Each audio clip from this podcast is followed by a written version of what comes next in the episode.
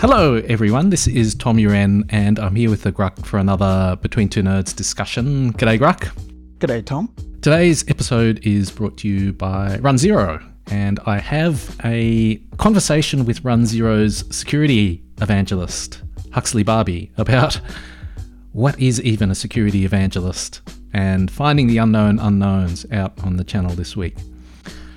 I'd also like to thank Lawfare, and we're launching a collaboration with Lawfare this week, where some of the seriously risky business content will be cross posted to Lawfare. So today, Grugq, we're recording on the 2nd of November.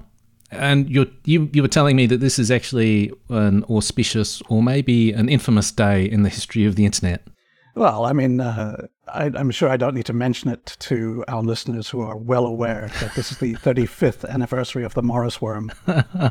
yeah, this is uh, this is it, man. 35 years since I guess sort of the start of internet security as a thing. So 35 years. Hand, what's that make that? 1988, November 2, 1988 is the Morris worm. What was I? I was in year 12 at that time. Yeah, um, and I, I did not school. did not know anything about it. yeah, I, I didn't know that computers existed. For me, that year, it's one of those years where, like, you know, you're young enough to be aware that you had memories, but not necessarily linked to years and events. Like, I'm right. pretty sure I remember I remember I can remember things from that time, but I couldn't tell you which of the memories I have is is from there. Um, here's what I find a little bit amazing. Like on the one hand, 35 years is forever ago. I mean, it's a, it's a long time. But on the other hand, there was a hundred thousand computers back then, right? Like they, they were like right. they were like no system administrators, sort of full time, I guess. You know, there were no security people full time. And in 35 years, we've gone from that to like a black hat conference that you literally cannot attend every session right. if you have a year. I guess there's probably more volunteers at Black Hat than there were right? computer security professionals in 1988. Yeah. it's a little bit amazing. And I think like part of what makes it so amazing is that the methodology Im- embodied in the Morris worm was the same one used by the NotPetya worm. Somehow, that very first worm actually contained, I guess, like the ultimate propagation technique. Right, right, right. I guess we should explain actually what did happen with the Morris worm because I've heard of it. right. Okay. So, the Morris worm, which at the time I believe was called the Internet worm, because they didn't know it was Morris who had done it. So, the Internet worm, it made a problem for everyone because it had a bug in how it was developed. So it would propagate from machine to machine, but the check that it had to see if it had already infected this machine failed. So it would just launch another copy, right? And so then it would get reinfected. And this caused large numbers of machines to just get bogged down because they got reinfected all the time. So that was the bug that made it appear. But so the, the, the, way that it propagated was really quite clever. So it did a, a bunch of things. So one of it was that. Um, Hang on, before you before you launch into that. So I understand that it was actually created by the son of someone who worked at NSA. Right, right. This is one of the things that gets brought up is that obviously the underground invented buffer overflow attacks and the fact that the son of a guy who worked at NSA wrote buffer overflow attacks in the Morris worm is pure coincidence of some sort. It was, it was clearly far ahead of his time. Yeah, so there was uh, Morris Sr. worked for NSA, and I, I, don't remember what, what, position, but he was like, he wasn't like some Joe Schmo. He was like a, a head of a, something or reasonably high up. And I believe that Junior was in MIT Right. It was Harvard or MIT. Right. And then um, after he got convicted, he ended up at MIT, like he ended up teaching there or something. So okay. it didn't work out that badly for him overall, despite right, right. crashing the entire internet. And was it just um, was it just a jape, or what was his purpose? Pretty much. So it seems from Exploding the Phone, which is a book that goes into quite a lot of detail on these sort of early hacker things. What they say was that he was excited by the technical challenge doing it right, because it was like uh, it cracks passwords. So he wrote a password cracker and it like did buffer overflow. So he wrote like a buffer overflow and it checked in like the known local hosts for where it would propagate next. So there'd be um, It'd be like an etc hosts file that would say like, here are all the things that I know of. And he would basically use that to connect locally to the things that were most likely going to have the same username and password pairs that he was cracking. Right, right. Right. And so he was able to basically exploit trust relationships. And then when that didn't work, he would fall back to the buffer overflow. And then the buffer overflow would sort of bootstrap him into a new environment where he could then exploit the trust relationships again Right. to propagate out. And you were saying that's the same kind of That's- algorithm. yes. That's pretty much what NotPetya did. So people will talk about how it had like EternalBlue and that's why it propagated. And that's sort of true, but mostly it was doing uh, passing the hash type attacks. So it would look locally in like the ARP table to see like who was nearby. And then it would use the credentials it had from the machine to log into those boxes and then do the same thing again. Most of the propagation was exploiting trust relationships that it had sort of mined from that host. And then when that failed, it would fall back to other things. Like I think the Morris worm, for example, had like a, a short common password list that it would use to try and brute force into machines as well. And so there's sort of like all of these common techniques chained together where it would sort of go from the likely to work from trust to likely to work from poor configuration to all right, we'll just use the the most brittle option, which is the buffer overflow, which it should work, but there's the the highest probability of it failing. Right, right, Right. right. And so the point was just to the, technical challenge, and so uh, Right. Morris uh, Junior just launched it off at some point. Yeah, and he uh, he forgot to put a um, I think I think he had a semaphore that didn't work or a mutex lock that didn't work. So it would do this propagation, and then once you'd propagated to all of your like peers, they would propagate back to you, and Right. then these new copies would propagate back out to your peers again, who would then come back to you, and so you'd end up with just you know hundreds of copies Right, all right, running on the same box. These are 1988 machines. These are not your iPhone. right, right. Yeah, and so the whole the whole internet ground to a halt. the internet broke. right.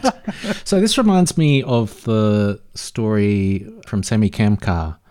Somehow I came across this very funny story he tells where he created, um, I think it was a MySpace worm, and it was entirely just to get credibility. And I think the way it worked is that it it propagated through your MySpace friends list. It made all their friends your friend as well. and he, he said he deployed it, and very quickly he had, you know, many thousands of friends. And then, somewhat after that, he had hundreds of thousands of friends. And then, sometime after that, the site just stopped working. and it seems to me that that's it, the it sort simply of cannot handle that much friendship in the world. That's right. and then um, you know he switched off his computer and went away and and many months later the FBI caught up with him but it strikes me as one of those things that young people do because there's the intellectual challenge it seems like a good idea when you've got no conception of time beyond five minutes which I guess means Yeah. I'm too old.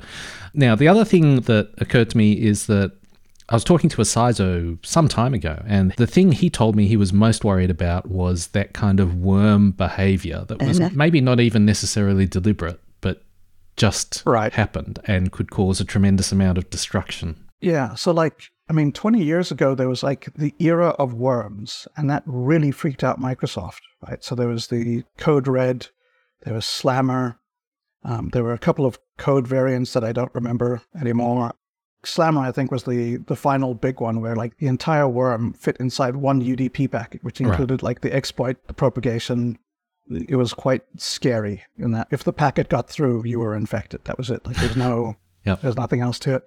And so this was the era where Microsoft really freaked out about security because the worms, they were so big and everyone was impacted. And it really sort of made Microsoft look bad on security.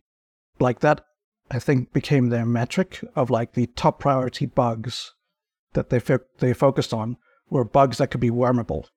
Like if a bug was high criticality, blah, blah, blah, blah, blah, whatever, but not wormable, it would actually just be lower than something that was a slightly lower criticality, but wormable. Right. Yep. Yep. Like that was their criteria for like the worst, the worst. And I think 20 years later, they've mostly been successful. I'm not sure whether that's entirely down to them or the maturation of, of just the environment, just the way that the world has changed. Yeah, I, I kind of thought that Microsoft has done something, Mhm. But there's also, I think the world is a bit more diverse, or it feels a bit more diverse. Yeah. It doesn't feel like Microsoft is the sole company that you talk about. And I think people also think about security a bit more. But then I wonder about things like the recent HTTP 2. There's a flaw in the actual protocol Mhm. um, that is susceptible to DDoS, which is like, that's not the same as wormable. But, you it's know, pretty bad. well, thing, I guess the point is that mistakes still happen, even though people thinking of those protocols are aware that there's like security implications, right? Mhm. And and when Yeah, it's a protocol, it doesn't matter if you've got Microsoft or Cisco or Apple or whatever. You know, if you've got different vendors, if they're implementing the protocol correctly, Right. it would That- still happen, right? Yeah. And and HTTP two was, you know, these are smart people. Yeah. Right. They're not winging it on, on the back of like a, a napkin and, and a few drinks going, you know what would be cool in our new protocol? Let's uh let's just do this. Yeah, like obviously mistakes do happen, but I think it's worth looking at the predictions that failed to come to pass. As as sort of like the era of worms was sort of fading a bit. Um, so this is like 2010 to maybe 2015 Mhm. All of the predictions were like there's now going to be uh, worms on mobile phones. Like because mobile is coming up and mobile is going to be the new thing. And so because worms are the big problem obviously right if you take the big problem and the new thing Right. that's the future. And i remember at the time i was not on board with this. I, I didn't think that mobile phones were good for worms at the time the connectivity was really bad so it just wouldn't work very well Right. but sort of the more interesting thing is that part of the reason that mobile phones are not good for worms is that they're just much harder to hack than computers Right. right like they're they're much more robust systems than you know a, a windows nt4 but yeah like that was that was the code red target was nt4 right, Right. and I mean, the other thing I was thinking is that the industry as a whole's got a lot better at rolling out patches. Mm-hmm. So I guess in the old days, if you wanted to patch a wormable vulnerability, you needed to distribute, I don't know, Yeah. uh, floppy disks, I guess, in the old days, in the old, old days. yeah well i mean there- they, there used to be like ftp and stuff like that would be but Right. even back then like windows didn't push out patches as i recall like they were available if you went and sought them out it wasn't automatic Yeah. Same with browsers and stuff like that. You didn't get nagged to restart your browser because it had been updated. That wasn't a thing that happened. Yeah, yeah. Um, I guess this has now become the old men screaming at cloud episode of BTN. I have a MacBook Air and it stopped booting. And it turns out that in Canberra there's a retired motor mechanic who just fixes MacBooks for fun as a bit of a As you hobby. do. and um, you know, he gets paid, but the prices he charges are like tenfold less than Apple itself would charge. So I took it there, asked me what I do, and I'm like, oh, I write a cybersecurity newsletter. And one of the questions he asked me was, you know, what's the hmm. most secure browser? And also, what's the most secure operating system? And what struck me is that I haven't had those questions for many, many years. And that used to be the sort of question that I would get like all the time. True. Like that that used to be a thing and it, it used to actually matter. Right? Like there used to be like a, a ranking where you could go like Chrome, Firefox, Safari in that order and, and do not use Safari at all. and and then it'd be like, you know, if you're using Chrome, you have to go and, you know, turn off these features to make sure that like it's not automatically downloading and running Java applications for you. You're right. I not only have I not been asked about that, I haven't thought about that in in just yeah forever. So, why do you still think that Chrome is the most secure? Yes. And why is that? Um, okay, so it's got a very fast development speed, and the developers don't have any sense of backwards compatibility for their like private APIs and their private data structures. So if someone develops an exploit and it will be based on like attacking some particular thing and then using like some internal structures that need to be allocated and freed to set up the heap, like two revisions later, that will no longer work simply because like the size of those structures will have changed right. and like the API that they're calling won't be there anymore. So that sort of like fast rolling thing is quite good. Also, there's reporting. So if, if you get attacked, Google hears about it right, and then right. they will look for that and patch it. Right. Um, so that um, like telemetry. That happens. Right. All right, they, they've got telemetry that pulls that stuff back in and they actually do look at it for security bug stuff, uh, not just uh, user experience. And then I would say like Chrome based browsers are pretty good, but because they are not Chrome itself, they're always going to be slightly behind the patch curve, I guess. So they're slightly lower, but not in a way that measurably matters.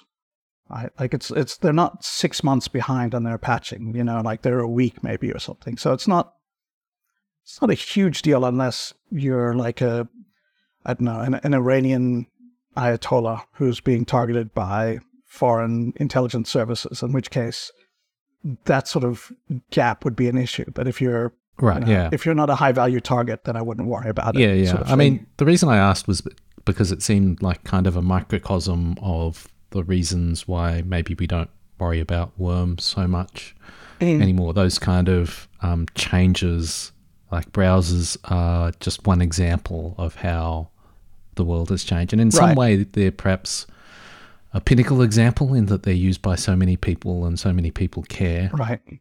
I think they've, yeah, they've replaced sort of Windows as the operating system that you need to worry about. Right. Yeah. Yeah. I mean, my answer to the guy was, oh, I think they're all pretty good. I mean, if you keep yeah. them updated, like for the average person, you probably don't have to worry. Yeah. Yeah, exactly.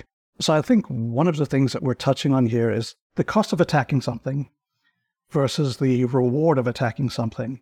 It's really changed, right? So I, I remember 20 years ago, if you said that you were asking for $3,000 for a, a Windows exploit for Internet Explorer, people would think that you were insane.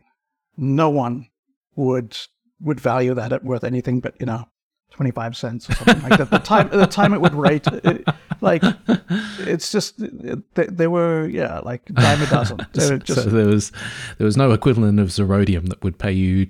No, no. I mean, a dollar or two for. yeah, Zerodium would not have worked back then because it would be like, you know, why why would you charge money for something I could do for free in an afternoon? Like right, it's right. just. So I guess you're saying it's it's inconceivable that a young kid, yeah. a, a, bright young kid, would rather worm that will take down the internet or a social media site anymore. No, no, no. I wouldn't say it's inconceivable. I just think that the amount of knowledge that you would have to acquire mm-hmm. to get to that point means that by the time you could do it, you would probably have other priorities than just right, some right. giggles. Right, right. Right.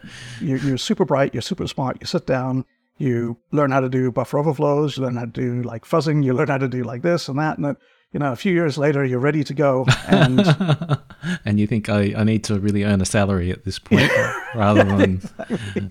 rather than just yeah, have more friends on social media. Yeah. So I think that that's actually reflected if we look at the last couple of worms that did happen, right? Which is the uh, like the NotPetya, uh, Bad Rabbit, and uh, WannaCry, because mm-hmm. those are all nation states right? Those are all state worms. Like that, that took basically the resources of a state, you know, producing something that only propagates for the sake of propagating. Like that's a lot of investment. And it's only worth making that investment if there's a purpose behind it, some sort of geopolitical right, right. thing. I, I guess not just like KGB did not sit down and say like, you know what would be fun? like this would be hilarious. Let's put together like this not NotPetya thing and just like let it loose. That would be hilarious, right? Uh, what didn't they both use? Was Eternal it Eternal Blue? Blue? Yeah, yeah. Which was also a nation state. Yeah, developed. exactly. I think, in a way, I think that to me is the more striking thing that they used a tremendously, by all accounts, very advanced mm-hmm. exploit to propagate. Because I'm less yeah. convinced that. I mean, like, uh, well, Samy and Morris both wrote a worm without actually intending to write a worm. or up to a point, I guess. Right, right. I think they they intended to write a worm, but not necessarily a worm. Right? They intended to write a self-propagating toy. Yeah, yeah, not, that's right. Not a uh, yeah. But yeah, to be fair, you're right. Like it's not the the most difficult thing in the world to write. You just need a bit of time, some testing, and like the right tools to help the propagation. I guess and the worms still do exist in the IoT space. So I guess I would call uh, Mirai, Mirai yeah. like a, a, yeah. a, an example of that, and maybe some of the even some of the nation state ones like um, Cyclops Blink, mm-hmm. but they're not in the public consciousness at right, all, unless right. you're a cybersecurity person. Yeah, and and even then, it's a niche thing because they get used for like DDoS, and that's not a it's not a hot topic really. It's not super exciting. So yeah, I think you're right. They they do exist, but I don't think they're. It's not the same. It's no Morris worm. that's right. the, the the era of the internet destroying worm. Are you calling it? Is it over? It's over. That's it. End of an era. Thanks a lot, bro. Thanks a lot, Tom.